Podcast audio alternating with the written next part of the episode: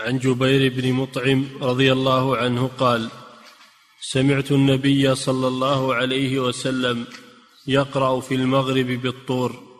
نعم عرفنا أنه يقرأ بعد الفاتحة في الصلوات.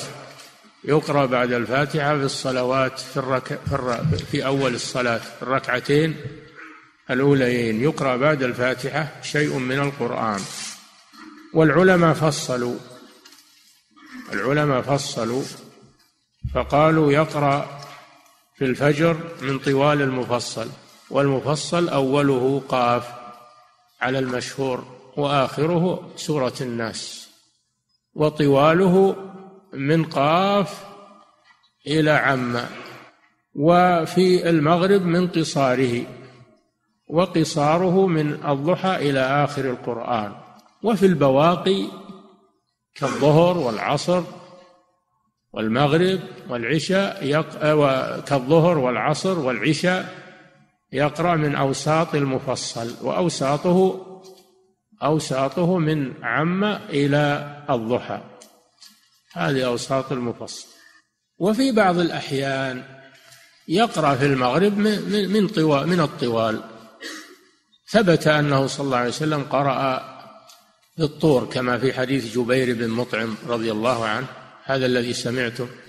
قرأ في المغرب بالطور وقرأ مرة بالمرسلات وقرأ مرة بسورة ألف لام ميم صاد كاملة. قرأها كاملة. لكن هذا في بعض الأحيان ما هو دائما الغالب أنه في المغرب يقرأ بقصار المفصل. وقد يقرأ أحيانا بطوال بسور طوال في المغرب. لكن هذا ليس هو أليس هذا هو الصفة الدائمة منه صلى الله عليه وسلم. قرأ في الطور في المغرب وقرأ في المرسلات وقرأ في الأعراف. لكن هذه أحوال غير كثيرة. فإذا فعل الإمام ذلك بعض الأحيان لا بأس. ولم يشق على المأمومين. والقراءات تختلف.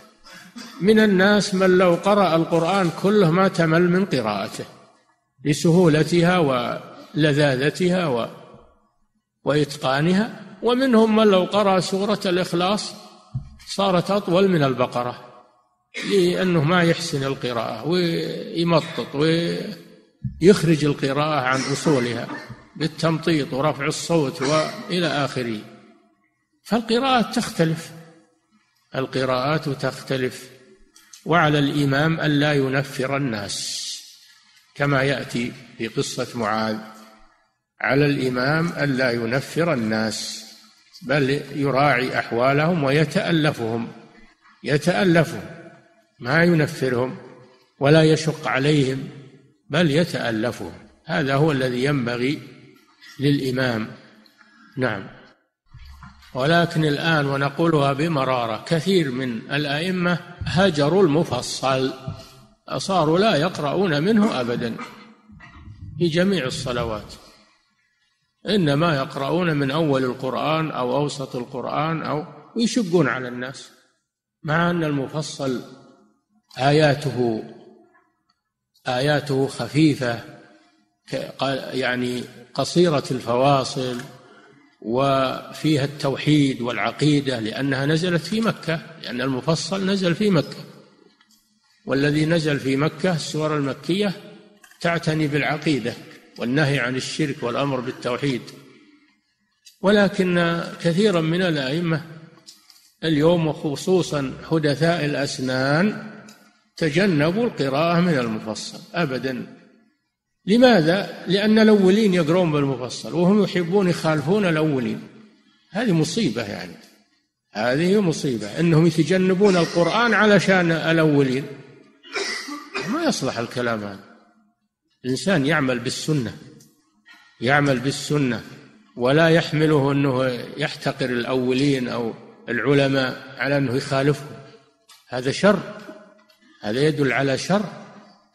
اللي ينفر من العلماء ومن أعمالهم ومن بل ينفر من السنة علشان العلماء وعلشان علشان الأولين ينفر من السنة. لا حول ولا قوة إلا بالله. هذه ما هي بعلامة خير. فنحن ننبه على هذا. إنه ما ينبغي هذا العمل وهجر المفصل وأنه ما يقرأ منه في الصلاة.